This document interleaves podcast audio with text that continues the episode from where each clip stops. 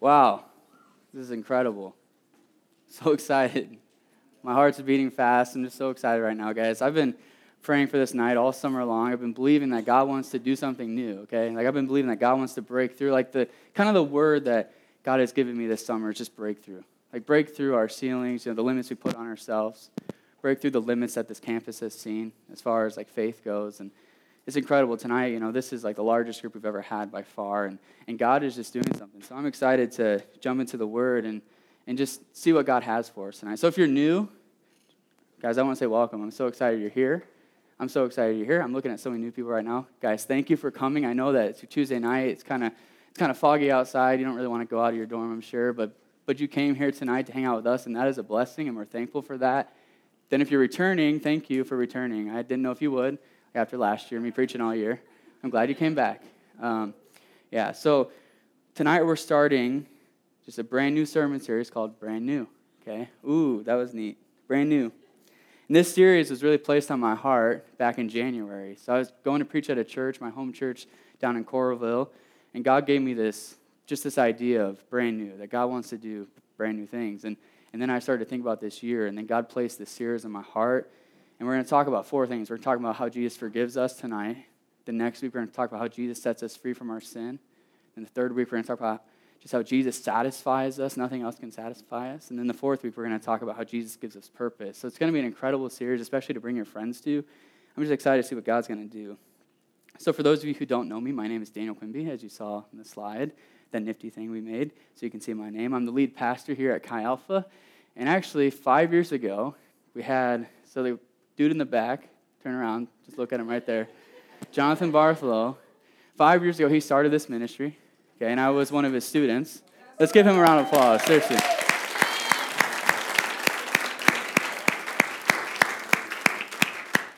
So he started this ministry, and it was 2011. Ooh, this thing's new, so let's see how it works. 2011, and I met my wife during the first service, just right over there, and there's only like 18 students in here, so it's like half a row filled, okay? It was really fun. We just sought God to like 11 because we could, because there were only like 15 of us, and no one wanted to leave. It was an incredible night, and then God just did something supernatural for the next two years as, as students began to come to know the Lord. And God really worked in my heart as well, just as He, uh, you know, so just right before I came to Chi Alpha, and I'll talk about this, but I just, or just had come to the Lord, and God just really grew me through Chi Alpha. I found discipleship. I got filled with the Holy Spirit. We're going to talk about that in a few weeks. Uh, God called me into ministry. Like obviously, I met my wife. So Chi Alpha is dear to my heart. And then last year, I came back to lead Chi Alpha, and it's been a blessing to be able to do that. It's an honor to me. You know, I was a student here for, for a couple years, and it's just such an honor to be able to lead you guys. So, or something I like to do when I speak to a new group of people or speak at the beginning of the year is just share my story. Just kind of tell you where I've been, because I think it's really important for me to not just get up here and proclaim truth at you, but I want you to know my heart. I want you to know where I've been and uh, just what God has done in my life. I just want you to trust me, okay? Trust that I'm for you, that I love you, that God has placed us here. So I'm going to share my story. So I'm a second generation Christian. So what's that mean? That means my parents are the first Christians in my family line. When I was three years old, uh, my parent or my mom got in a car accident, broke her neck. She was drinking and driving, and then the secretary at the doctor's office where she was going uh, was actually a pastor's wife and shared Jesus with her, and and then my mom gave her heart to the Lord, and then shortly after, my dad gave his heart to the Lord. So for me, ever since I've been four years old, I've known Jesus, all because someone shared their faith with my mom, and I'm so thankful for her. And and it's been cool. So I've grown up in the church. I've uh, grown up in this thing called church, you know, and and when I got to high school, though, I began to, or some sin began to creep in my life. I began to dishonor God just in different ways. So the first thing was I just became addicted to pornography. So, okay, that might have freaked you out I shared that with you. Uh, but here we're going to be real with each other, okay? So I was addicted to pornography, and that actually lasted for about uh, six years, actually until I got to Chi Alpha. So I was addicted to pornography the whole time, and that began to separate me. And then when I got to be a junior in high school, I started to drink and just, you know, dishonor God with girls and just things like that, doing the party scene. And did that for two years and, you know, trying to find, find meaning in that and find meaning in that community because I just didn't feel like I was getting it from the church. Um, and then, so right before I came here to you and I, it was July 22nd, so about a month before I came. So think back to July, okay? It's not that long ago. So it was like that short of a time frame. I was at a party and I just did some things that I never wanted to do. I kind of crossed that line. Like, you know, I think all of us set these boundaries. Like, you know, I'm still a good person if I don't do this or if I don't do that. I'm still a Christian if I don't do that. And that night, I just crossed all the lines that I had set, you know, these superficial lines that I had set for myself. And, and I finally realized just how sinful I was. Like, it took going that far to, to realize that I really am incredibly sinful before God. And then just my heart was hard. I can still remember the way I felt as I just laid there on the ground, and my heart just began to harden because I knew that I couldn't continue living my life that way and call myself a Christian. Because I look at the Bible and it says things like, deny yourself, take up your cross, and follow me. You know, Jesus just has these demands on our lives. And, and I began to look at my life and just said, I don't live like a Christian at all. So I have to choose. You know, what am I going to do? So the next day, I went home and, and I just began to weep before the Lord. I just began to ask Him, Could you ever forgive me, God? I've done this, that, and that. I can't get over my addictions. Could you ever forgive me? And to be honest, in the moment, I didn't hear anything. I just began, or I just kept weeping. Then my mom came into the room. She, just as a woman who, who hears from God, and she came and already knew what happened. She began to pray for me, and she just said this profound thing, just one line. She said, God showed Daniel that there's nothing that could ever separate him from your love. And in that moment, I understood it finally. That I'm more flawed than I could ever imagine, but at the same time, I'm more loved than I could ever dream, and that should change the way that I live my life it transformed me in that moment. I felt new. Like, or 2 Corinthians 5.17 says, Therefore, if anyone is in Christ, he's a new creation.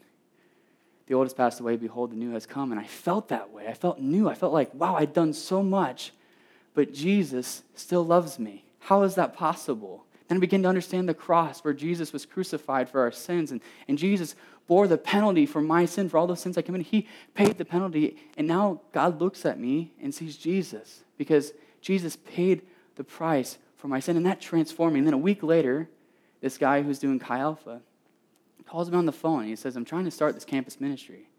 It's called Chi Alpha. You know, I'd heard of all the other ones. I hadn't heard of Chi Alpha. And Jonathan says, hey, man, you want to play drums for our worship team? We're trying to get a worship team together. And I said, okay, I can do that. You know, I like to play drums. But I told him, I was like, man, I have a crazy story. You know, just like a week ago, I wasn't really following Jesus. He's like, I don't care. And I came and, and did Chi Alpha, and then I told you that story already, how God just transformed my life through Chi Alpha, and I felt called into ministry, and we left and went to Bible college for, for a couple years, and then came back to lead this ministry. And my, guys, my mission is to proclaim to all of you that there's nothing that could ever separate you from the love of God, no matter what you've done. But it doesn't stop there, okay? It doesn't stop there. When we grasp that truth, it should transform our lives.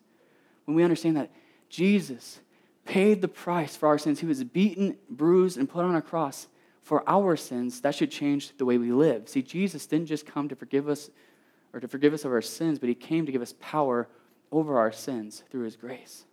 I'm proclaiming that truth. I'm going to keep proclaiming that truth for the rest of my life. I'm not going to give up proclaiming that because it transformed me. And we can get that, get the true gospel. Like, not this story that, hey, you go to church, you talk off a couple of things, do your religion thing, and then God might love you. No, the gospel that says that Jesus loved us when we were so sinful, that Jesus came and paid the price for our sins. So that's what I want to do. That's what I'm do with my life. All right, let's pray, guys. Jesus, we thank you for tonight. We thank you for all these students. We thank you that you love each of us so much. God, we pray that your gospel would be preached tonight. We pray that your Holy Spirit would speak. We pray that every heart would encounter your love tonight. God, I want every heart in this room to know the truth that I found out five years ago that there's nothing that could separate them from your love. I pray right now, even, Lord, that you begin to speak that to them. Begin to speak their name and just tell them that they're loved by you, that you know everything about them and you care about them. That there's nothing that they could ever do to separate themselves from you. Jesus, have your way. In your name, amen. All right, so I'm convinced that there's really two types of sinners in the world. There's kind of two categories. So some of us are a little bit more wild, okay? Like me, I'm a little bit wild. I like to get crazy. I'm a free spirit. Some of us are that way. You know, we just kind of want to do our thing. God, don't tell me what to do. I'm going to do my thing, Lord. You know, I'll go to church maybe once in a while, like on Christmas and Easter, but I'm going to do my thing the rest of the year. I'm going to the hill. Come on. Like everyone's going. Some of us are on that side, okay? Like we pursue the pleasures of the world more than we pursue God. Then I think there's another group of us. There's another type of sinner. It's the religious sinner. We are kind of uptight. We want to follow rules. We want to be the good kid. We want to do good works. We want God to be proud of us. We want to be a, a, We're a proud people. We're proud of what we've done for God. We're proud of all the rules we've obeyed, all the times we went to church. We are proud of that. We're self righteous. But what's wrong with being religious, you ask? The great sin of this more religious group of people is we often only pursue God for what He can give us. We don't pursue Him for Him. We pursue God because He might give us heavenly trinkets and presents. We pursue God for what he can give us in return. We think we're putting God in our debt by obeying him, and then he'll give us something in return, like get out of hell free card. Come on. Like, I'm not going to go to hell now. I'm not going to get judged. We just obey God, so then he'll give us stuff. We don't really want God, let's be honest. So there's two types of sinners, I think, and that's what we're going to talk about tonight. And I didn't come up with this on my own. Jesus did. I'm not that smart, okay? I haven't like figured out the whole world of sin all by myself. Jesus in Luke 15 talks about this. He tells a story of two brothers. If you want to turn to Luke 15, verse 11 through, 30, through 32, if you don't know where that is, it's kind of in the, about 75% of the way through the Bible. If you see Matthew, Mark, and then it's Luke, and you go to chapter 15, verse 11. We're going to be hanging out there tonight. So in Luke 15, Jesus tells a story of two brothers who fall into these two categories, okay? So one brother, he's a crazy dude. He's going to go for a wild ride. He's going to do his thing. It's the younger brother. He's going to do his thing. The older brother is the more religious dude. This guy is going to just obey the rules because he wants to get some rewards. He wants to get what he's owed. So there's two brothers that don't actually love their father on earth, but they just want to get things from him in different ways. So let's read this story. It, or it's Luke 15, verse 11. It'll be up on the screen. Let's read it. It says, And he said, There was a man who had two sons. And the, or and the younger of them said to his father, Father, give me the share of property that is coming to me. And he divided his property between them. So this request would have been shocking to these listeners, to the, to the original listeners when Jesus is telling this story, because asking for your inheritance and or ahead of your father's death is pretty much saying that I don't even care if you die. I just want the stuff now. So he, so this brother wants the father's stuff, but he doesn't even care if he has a relationship with his dad. His, re, or his relationship with his dad was just a means to get wealth, to get, to get gifts, and now he was over his dad, and he just wanted to get the stuff and get going. And what's even more profound is the way the father responds. The father doesn't say, No, you can't do that. He doesn't condemn him or kick him out, which is what would have happened in this culture. The father would have disowned him, kicked him out of the house, and said, Don't come back. But the father, or just says, and he divided his property between them. So he gives them a third, or a third of his estate. It's incredible. That's, that's love right there, just to say, oh, go ahead. I'm not going to kick you out. I'm not going to disown you. Let's go to verse 13. It says, Not many days later, the younger son gathered all that he had and took a journey into a far country. Drums. and there he squandered his property in reckless living. And then when he had spent everything, a severe famine arose in that country, and he began to be in need. So he went and hired himself out to one of the citizens of that country, who sent him into his fields to feed pigs. And he was longing to be fed with the pods that the pigs ate, and no one gave him anything. So, in other words, things went very bad for the son. His father's money actually wasn't that satisfying, and he blew through it right away, and there's a famine, and, and all of a sudden he's rolling around with pigs. So he goes from having a ton of money, he's just like, woo, college kid, going crazy, got my dad's inheritance, and then he's rolling around with pigs. It happened pretty fast. It's crazy. All right, let's go on. Verse 17. But then he came to himself, and he said, How many of my father's hired servants have, or have more than enough bread, but I sit here and I perish with hunger?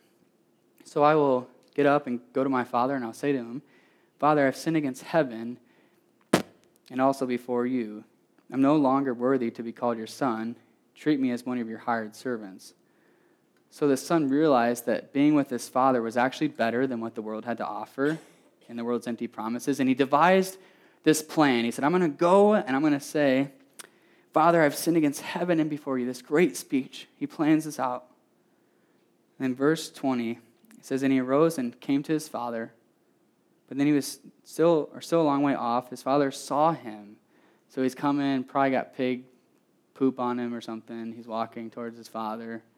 His father sees him, and what does his father do? He feels compassion. And he runs and embraces him and kisses him. The father sees him. Guys, don't miss this. The father sees him and he runs to him. A patriarch in this Middle Eastern culture, he's a man of stature and nobility. And the father picks up his robes, bares his legs, and begins to run towards his son. And then he runs, embraces him, and plants a big kiss on him. This is huge. This would have been demeaning for this man. But he loved his son so much. He knew everything he had done. He loved him so much that he ran to him and he hugged him and kissed him. This is off the charts love. Verse 21 And the son said to him, Father, I've sinned against heaven and before you, and I'm no longer worthy to be called your son. But the father said to his servants, Bring quickly the best robe and put it on him, and put a ring on his hand and shoes on his feet. So the son starts to recite his nice speech. But the father interrupts him and puts on, or gives him his own robe, the best robe, puts it on his sons, and says, I'm not going to make you a hired hand. I'm not going to make you pay off your debt. But you are back in the family. I will cover your poverty and your nakedness. Verse 23 And bring the fattened calf and kill it, and let's eat and celebrate. For this my son was dead and is alive again. He was lost and is found. And they began to celebrate. So he then proceeds to throw a big party for his son. This is off the charts. This is beautiful. This is forgiveness at its finest. It doesn't matter who you are, doesn't matter where you've been, doesn't matter what you've done. Through Jesus, you can have forgiveness from God. You could be the most rebellious person in the world, the craziest past, and God will run to you and embrace you and kiss you. Jesus knows everything about you. He knows every hair on your head. He knows every thought you've ever thought. Think about this. Think about if we put every thought that you ever thought up on that screen. That's scary. I don't want you guys to see all my thoughts. But God sees all those thoughts. He sees every evil thing you've thought about, every evil thing you've done, every sin you committed when the door's closed. And He loves you. He loves you. He runs to you. This is incredible. There is no sin that compares to God's extravagant grace. There's nothing that can come against the grace of God. There's nothing that can separate you from His love. So the younger brother's story shows us just how incredible God's grace is for the sinner who pursues the world over God. The Father doesn't give you a chance to clean up your life or to recite a speech. He embraces you and He kisses you. And He welcomes you into His family openly. But this isn't the end of the story, okay? This is where typically in church you stop. You're like, that's cool. I want that. Let's go. Let's run to God. But it doesn't stop there. Verse 25 says this Now his older son was in the field. And as he came and drew near to the house, he heard music and dancing. And he called one of the servants and asked what these things meant. And he said to him, Your brother has come, and your father has killed the fattened calf, because he, had, because he has received him back safe and sound. But he was angry, and he refused to go in. Then his father comes out and entreats him. So, he, so the brother refuses to participate in the celebration. He's publicly displaying his disagreement with his father's grace and his father's decision. And the father even comes out to speak to him and to try to convince him to come in, saying, Please come in, which is very demeaning once again for a patriarch in this culture to come out and have to beg his son to come into the party that he's throwing. But he comes out and entreats him. Verse 29. But he answered his father, he says, Look. Okay, so for us to even say that to our dad is disrespectful. Look. But in this culture, it's even more disrespectful. Or, or so get this, he's pretty much cussing him out. So he says, Look, these many years I have served you, and I never disobeyed your command. Did you never gave me a young goat that I might celebrate with my friends? But when this son of yours came, you know, it's not his brother anymore, it's this son of yours came, who has devoured your property with prostitutes, you killed the fattened calf for him. So the older brother's upset that his father would pay this much to welcome the younger brother back in.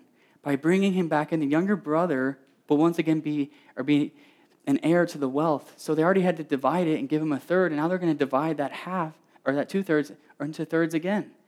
So he's or so they have to divide again, and the older brother's like, I'm losing a lot of stuff from this. I'm going to lose more stuff because this joker comes back to my dad. I've been obeying him for years. I've been doing everything I need to do.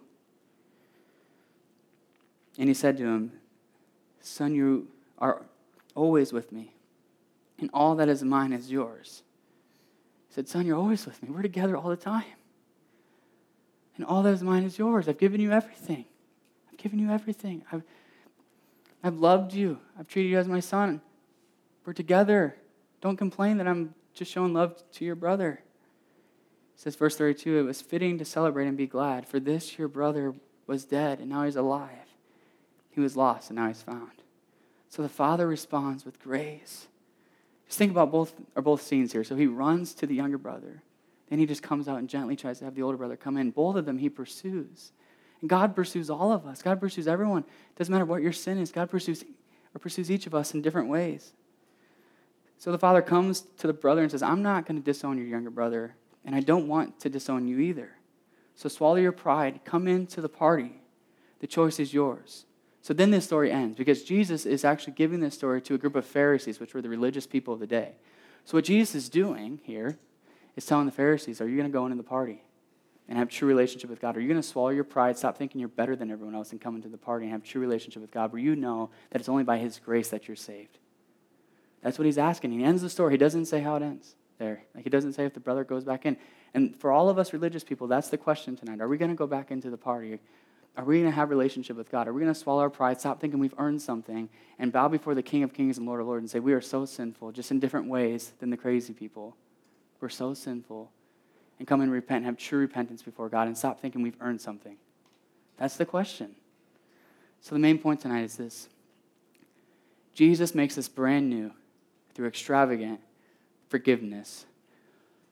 So, if the story shows us anything, it shows us that the Father's love is ridiculous. It's ridiculous. It's incredible. It's off the charts. I better not move too much. The Father loves all of us younger brothers in here. He loves all of us who have pursued the world over Him, done the party thing like I did. He loves you so much. For those of you who have just openly disobeyed God and pursued other things over Him, He loves you just like He loves the younger brother. But at the same time, God loves those of us who have used religion for our personal benefit, but have never actually entered into an intimate relationship with Him. So God is eager and ready to forgive both of these groups of people. All we must do is do what the younger brother did and run back to God. He's going to be there. He's going to hug you. He's going to kiss you. But you have to turn to Him and say, I don't care what's going to hold me back. I don't care. I don't care about my past. I don't care about my pride. I'm laying it all down and I'm running before the King of Kings and I'm repenting which means to turn the other way, to, to turn from your sin. So, so, no matter what our sin looks like, we need to surrender to God today and repent.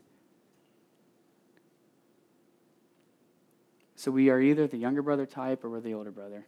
Just ask yourself now, who are you? I've been asking myself this week, who am I more like? Honestly, I'm kind of like both. So, it stinks for me. I'm like in a whole other category of I'm just messed up. but, but ask yourself that question. Ask yourself that question. So there's two things I want to just unpack quickly for us. The first thing is this. Like the younger brother, we need to repent for pursuing the world instead of Jesus. The great sin of humanity is pursuing God's stuff over God Himself. Everything on earth in its purest form is a good gift from God. It's something God created for you to enjoy. But then when we take those good things and make them into gods in our life or make them into ultimate things, that's when it becomes sin. So let's talk about it. Sex. Beautiful, holy, great gift from God. I love sex. I'm married. Guys, I love sex. It's a good gift from God. But when we make sex into when we make sex into an ultimate thing like I did in high school, it becomes sin because we pervert it and twist it. It becomes the Lord of our life. That's when it becomes sin. Sex is a gift. Let's talk about money. I like money. I like cash flow. I like to be able to buy stuff crap, can't walk over there. I love money. But if we take money, which God has called us to steward and to use for his purposes and to take care of our needs, if we take that and then make it into an ultimate thing, it becomes greed, it becomes sin, it becomes the Lord of our life. Let's do one more food. I struggle with that one too. I love food. I'm going to eat so many chicken wings in a half hour. Come on, somebody. Those are good. All right, so food, but food, it's a good gift from God. But for some of us, food becomes an ultimate thing and then becomes gluttony. All right, thank you. I get some amens from the speaker, I feel like. All right. So, if we're honest with each other, all of us have made good things into ultimate things at some point in our life. We pursued the world over Jesus. We have pursued success, money, popularity, sex, and pleasure over God. We've taken good gifts from God and made them into ultimate things, and they have become the gods of our life. And we've just put Jesus behind. We're like, Jesus, I don't care about you. Or he's just like one of many gods in our life. Like on Sunday, okay, Jesus, you're God. But on Friday, come on, get my party on. Like, seriously, some of us have done that. Actually, all of us, I feel like, have done that in some way or the other. But like the younger brother had to realize, the father stuff without the father himself will lead to poverty and nakedness. It's going to lead to despair. I'll just tell you now, I've tried, I've tried everything. It leads to despair and to emptiness and to hopelessness and to feel like your life means nothing. So we all need to have a, or just or just have that moment like the younger brother did, where he comes and, or in verse 18, he says, I will arise and go to my father, and I'll say to him, Father, I've sinned against heaven and before you. I'm no longer worthy to be called your son treat me as one of your hired servants. We need to come to God and say, God, I, I'm not worthy. I'm not worthy. I just want to be your servant. Come to him, and then he's going to embrace us and love us and call us a son or daughter. We all need to have that, or to have that moment to come to God and humbly repent. So for me personally, I thought that pornography and sexual activity outside the covenant of marriage would make me joyful. I thought that I could take God's gift and and make them lords of my life. I thought I, or that alcohol, the party scene would complete me. I thought being popular, I tried that. It didn't work for me. I don't know, like you guys are cooler than me. It did not work for me. Tried being popular, didn't work out. I got straight A's in high school, got a scholarship here. That didn't satisfy me. None of these things made for good gods in my life. Like I was crazy about school, okay? Like I would like yell at people, get out of my room, I'm doing homework. I need to get an A. And some of us are like that, probably like 50% of us in here. Like I need to get my homework done. It's the most important thing. That's the way I was like. But ultimately, that God is crummy compared to Jesus. But everything I pursued over God has left me rolling around with the pigs, just like the younger brother experienced. And the only person in life who can be the Lord of our life, the only one who can lead us to joy and salvation is Jesus Christ. So maybe you relate with this younger brother. Maybe you pursued the world over God and you pursued his stuff over him. God calls you to repent. God calls you to repent. I'm not going to sugarcoat the message. God calls you to repent, to say, This stuff is not leading to joy. And you are king, and I want to serve you. God calls you to turn from your ways and run to Him just like the younger brother did. That's the calling for us tonight. But this may not be your story. Maybe you are awesome. Maybe you're religious. Maybe you're a Christian. Some of us are Christians in here, I think. But things may be off in your relationship with God because you're not pursuing Him for Him, but you're pursuing Him for what He can give you. God is also calling you to repent. God's calling me to repent. So I'm not saying you, I'm saying me too. So, like the older brother, we need to repent for pursuing God only to get his stuff. I love how this story doesn't end with the younger brother. Because if it did, it would suggest that the only sinners in the world are those who go crazy or party or free spirits. And would suggest that the only people that God saves are, and the only people that God shows his grace to, are those who have a wild past. It would suggest that the righteous people in our culture don't need grace, don't need a salvation experience, don't need the love of God. But as I said earlier, the great sin of humanity is pursuing God's or God's stuff over Him. So sometimes it's or it's just not as vivid as it was with the younger brother's story. Sometimes it's, it kind of looks like we're pursuing God like it did with the older brother. But we're actually doing it to get his blessings or to get his stuff or to see what he can do for us. We're doing it for the get out of hell free card. We're doing it because we want rewards in heaven. We're doing it because mom told me to. We're doing it for the wrong reasons. We are just, just all about appearing, are just appearing righteous and appearing holy, but we don't actually have an intimate relationship with God. Just ask yourself right now do I have an intimate relationship with God? Ask yourself that. That's the question tonight. Do you have an intimate relationship with God where He is the Lord of your life? Whatever He says go, you're going to bow before Him. Do you have that relationship? Because some of us have substituted religion for relationship, and that's crummy. That's not going to lead to joy or satisfaction. That's not going to lead to life. So ultimately, are the older brother and the younger brother, or the younger brother actually struggle with the same sin deep down. So I kind of put them in two categories. but It's actually it's kind of the same thing. It's the sin of putting God's stuff over him and not actually having a relationship with him. The sin of just or just using God for what he can give us. So the religious people in this room, you guys need just as much grace as the free spirits do. You have not earned your Guys, you've not earned your spot in heaven. You've not earned anything from God. God owes you nothing. There's nothing you can do to put God in your debt. There's nothing, there's nothing you can do. I don't care what your past is. Maybe you're the church kid. I was like the all star in children's church. I knew all about Noah's Ark, all that stuff. It didn't matter. The beautiful thing is when we repent of our self righteousness and our pride, God responds in the exact same way as He does with the sinners who have gone crazy. Verse 31 says, Son, you are always with me, and all that is mine is yours.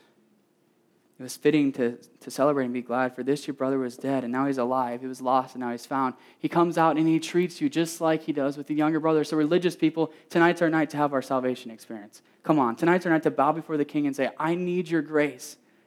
My works are not cutting it. Going to church once or twice, or going to church once or twice a month is not cutting it. I need something more. I need intimacy with God. God is calling you to that. God is coming out and saying, Come into the party of true relationship. So, one of the things for me that actually led to my fallout with God as a teenager was I thought I was supposed to obey God so that He would love me. I thought if I obeyed God, He would love me, give me blessings, give me trinkets from heaven. I would have rewards, like a big golden road would come when I get to heaven, and I just like have a bike that's gold, and it would be awesome because I was so good. I was such a good kid. I thought if I obeyed God enough, then He would love me. And then when pornography crept into my life, I realized I can't obey God on my own. And then I thought God didn't love me. I thought this, I thought that the gospel or the good news or message of Jesus was if I obey, then I'll be loved. Yeah, throw that up on the screen. So the gospel is not if I obey, then I'll be loved. The gospel is you are so loved, you're so forgiven, you are so sinful, yet at the same time, God loved you, and therefore you should obey him out of gratitude for what he's done for you. I tried to obey the rules so that I could be a good Christian, but I didn't actually have an intimate or an intimate relationship with him. I just wanted to be a good Christian kid. You know, I wore the Christian t-shirts, they were so bad. Don't do it. Like he died for me, I lived for him on the back and walk around school like, Sup? I had a purity ring when I was like eight. Come on, ladies, what's up? I'm like, purity ring. I'm not saying purity rings are bad. If you have it, that's cool. But, um, yeah. I'm kidding. If you really have a purity ring, I think it's great. I really do. I wore a purity ring on my necklace until I got married, so. so, I feel like I just dissed some of you, and I'm not trying to. so, I was oblivious to the fact ooh, that I was sinful. We're going to work on this for next week, just so you know. It's not going to happen again. I was oblivious to the fact that I was sinful and far from God until these more obvious sins began to cre- creep into my life. Then, when they did, I didn't actually know how to find freedom from my sin because God's grace is the fuel for freedom. And I didn't understand God's grace, so I could find freedom from those sins. And I just got trapped because I kept trying to obey, but I couldn't. Then I kept feeling condemned, and it just was the cycle of sin and despair. And then all of a sudden, I became the younger brother. I became the younger brother. I was just, just rolling around in pigs. So I went from being an older brother to a younger brother, just rolling around in pigs, trying to pursue the things of the world. So I was both, okay, and I still am in some ways. We are still struggling if we're Christians. There's still a struggle. But guys, that's my story. That's my story. And then when everything fell apart in July of 2011, I finally realized how sinful I was the whole time. I didn't even know if I was ever saved. I was like, I've been so sinful. I thought I could obey to get God to love me. How crazy is that? So it took becoming the younger brother to realize my older brother's sins. And I'm here to tell you tonight that if you're that if you're an older brother, you don't have to go through that same journey as I did where you have to experience the younger brother stuff. There's people who, who can realize that, that God loves them so much and they're pretty good religious people, but they realize that it's all by God's grace. Then they can live a life free, free of that younger brother story. And that is an awesome testimony from God. That is a good thing. We don't just celebrate the crazy stories, that is an incredible thing. So, if we're honest, some of you and me are older brothers in this room. You've done the church thing, you're religious. You went to youth group. You don't drink or smoke, and you're proud of it. I didn't drink or smoke in high school. Come on, I'm so cool. That's some of your story. Like you didn't have sex yet. Good job. But you don't really have an intimate relationship with God. You're kind of missing the point because you're just obeying rules, but you don't have intimacy with the Father and you're not eager to spend time with Him, let's be honest. Do you really want to spend time with God? Or is it just about religion? Do you get up in the morning and say, I need to read my Bible, I need to pray, I need to seek the Lord because He loves me so much? If that's you, that's incredible. And there are some of us, or some of you who like have gone through this experience and, and you get it and you're pursuing Jesus. And I'm not condemning you. But for some of us, like we don't really want to spend time with Jesus. We don't really want to spend time with God. We don't want to read our Bible. We don't really want to grow in our faith. We just want to go through the motions So, like the older brother, you're doing all the right things, but you're not actually entering into an intimate relationship with God. So, God is asking you tonight to come into the party of joy, of life, and relationship with Him. But you're hesitant to admit the deep rooted sin in your heart because you've thought you're so good for so long. You're hesitant to, to admit that you're not as righteous as it may appear to other people. But until you, or until you admit this, until you repent, you can't have the intimacy with God that you were made for. So tonight, God wants you to encounter the reality that, that none of your righteous deeds earns you anything. The only way that you get to God is through Jesus, through his sacrifice, through his grace. It's, guys, it's not a relationship based on what God can do for you, but it's a relationship based on gratitude of what he's already done for you on the cross. If you're an older brother in here, all you have to do is turn to the Father, go in to the party. Don't be like that brother. And he'll forgive you in an instant. He'll run to you just like he did with the younger brother. He'll kiss you. He'll pull his robes up. He'll run. He's going to do the same thing for you. You just have to have a moment where you admit your sin and repent. The worship team could come up.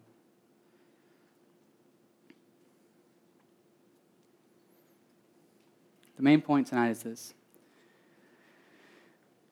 Jesus makes us brand new through extravagant forgiveness. Not just forgiveness for the younger brothers, but forgiveness for all of us, because we're all incredibly sinful before God. We're deeply flawed. We've all, we all have our struggles. But at the same time, God loves you more than you could ever dream. So you may be asking, how does God forgive us? And you can dim the lights if you want. Does he just forget about our sin and call it good? Because that's the story that some people tell that God just forgets about it. Is that what he does? He does forget about it, or in a sense, but it's through Jesus. So the beautiful thing about our God is he's not just a loving God. He's God is love. It says that in 1 John, but he's also a just God. He's a God of justice. And he still deals with sin and he still punishes sin. Like how good would a judge be if a criminal comes to him had just murdered people and then he says, "Oh, go ahead, go free." Like no one's got to pay a penalty. No, God still God still pays the penalty. He punishes sin. The thing is, He just doesn't punish us. See, the world was created good and perfect. In the beginning, it was good. God said it was good. But each of us have rebelled, just like the first humans did against God, by choosing the world, choosing His stuff over Him.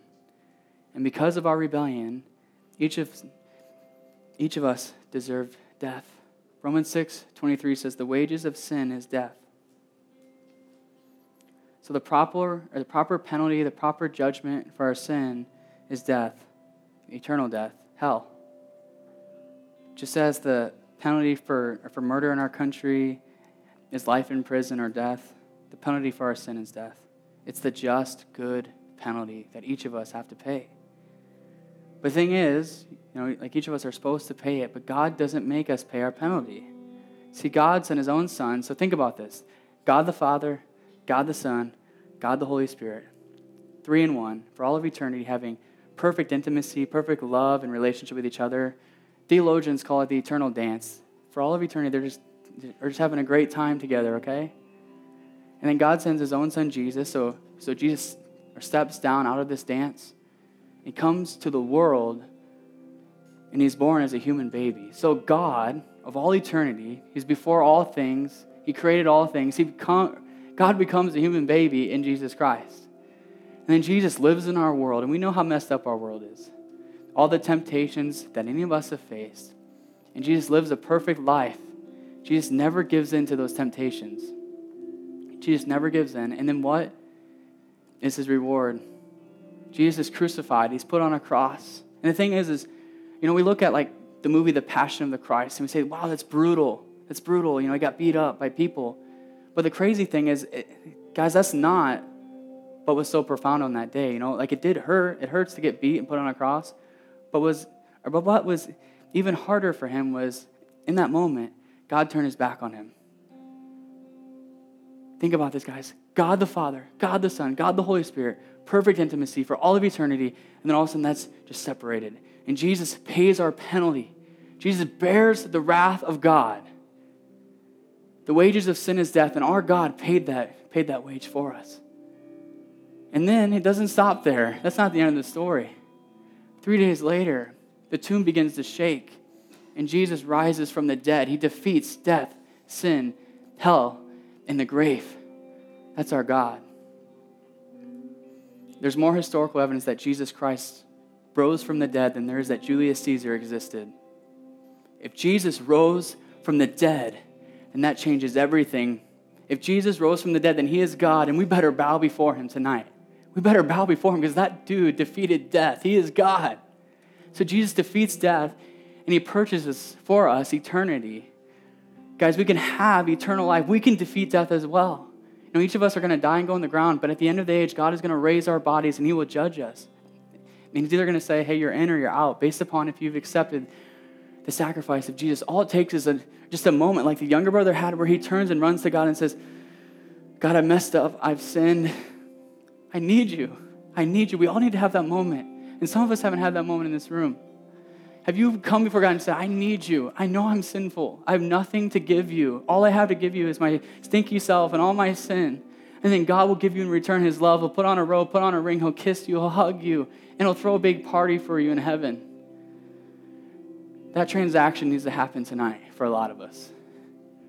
Religious people, crazy people, all of us. And if you're a Christian in this room, you need to have a moment where you remember God's grace. You remember that it's only through His grace that you can stand before Him. So if we could stand all across this room, about to close here.